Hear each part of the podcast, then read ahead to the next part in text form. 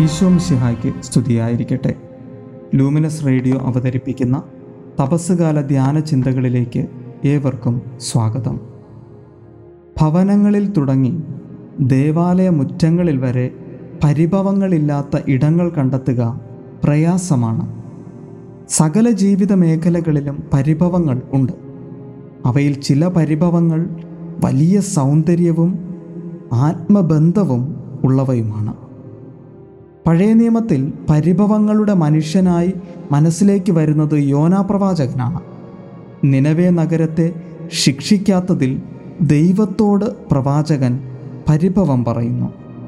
അവിടുന്ന് ദയാലുവും കാരുണ്യവാനും ക്ഷമാശീലനും സ്നേഹനിധിയും ശിക്ഷിക്കുന്നതിൽ വിമുഖനുമാണെന്ന് ഞാൻ അറിഞ്ഞിരുന്നു. പിന്നീടങ്ങോട്ട് യോന ഒന്നിനു പുറകിലൊന്നായി ദൈവത്തോട് പരിഭവിക്കുന്നു. പ്രിയ ചങ്ങാതി ലാസറിന്റെ മരണമറിഞ്ഞ് മടങ്ങി വന്ന നസ്രായനോട് സഹോദരിയായ മാർത്ത പരിഭവം പറയുന്നുണ്ട്. വിശുദ്ധ യോഹന്നാന്റെ വിശുദ്ധ സുവിശേഷം പതിനൊന്നാം അധ്യായം ഇരുപത്തിയൊന്നാം വാക്യം. കർത്താവെ നീ ഇവിടെ ഉണ്ടായിരുന്നെങ്കിൽ എന്റെ സഹോദരൻ മരിക്കുകയില്ലായിരുന്നു. എന്തിനേറെ പരിശുദ്ധ അമ്മ പരിഭവം പറയുന്നുണ്ട്. അവർക്ക് വീഞ്ഞില്ല.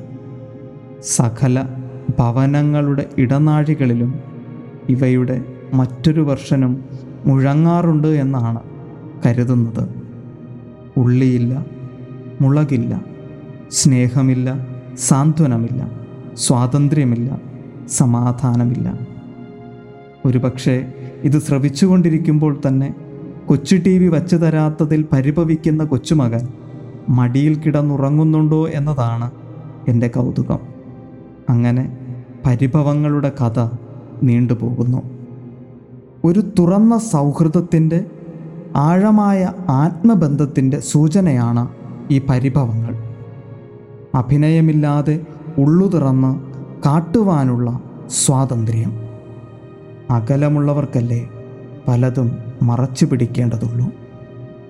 ഗത്സമനിയിൽ സ്വന്തം പിതാവിനോട് ഈ പാനപാത്രം സാധിക്കുമെങ്കിൽ എടുത്തുമാറ്റാൻ പരിഭവം പറയുന്ന ക്രിസ്തുവിനെ പോലെ അടുത്തു നിൽക്കുന്നവർ അഭിനയമില്ലാതെ ഉള്ളു തുറന്ന് കാട്ടിക്കൊണ്ടേയിരിക്കുന്നുണ്ട്. പരിഭവമായും പരാതികളായും ചില പരിഭവങ്ങൾ പറയാതെ പറയുന്നുണ്ട്. നീ എനിക്ക് പ്രിയപ്പെട്ടതാണ് എന്ന്.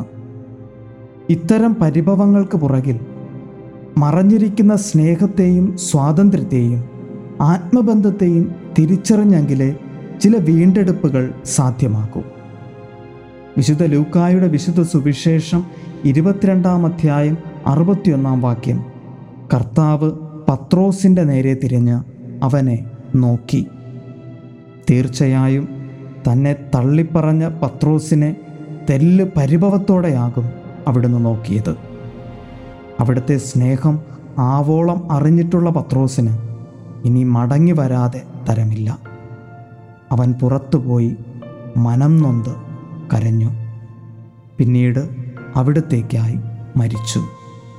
പരിഭവങ്ങൾക്ക് പുറകിൽ പരദൂഷണങ്ങൾ മാത്രമല്ല പരിധിയില്ലാത്ത സ്നേഹവുമുണ്ട്.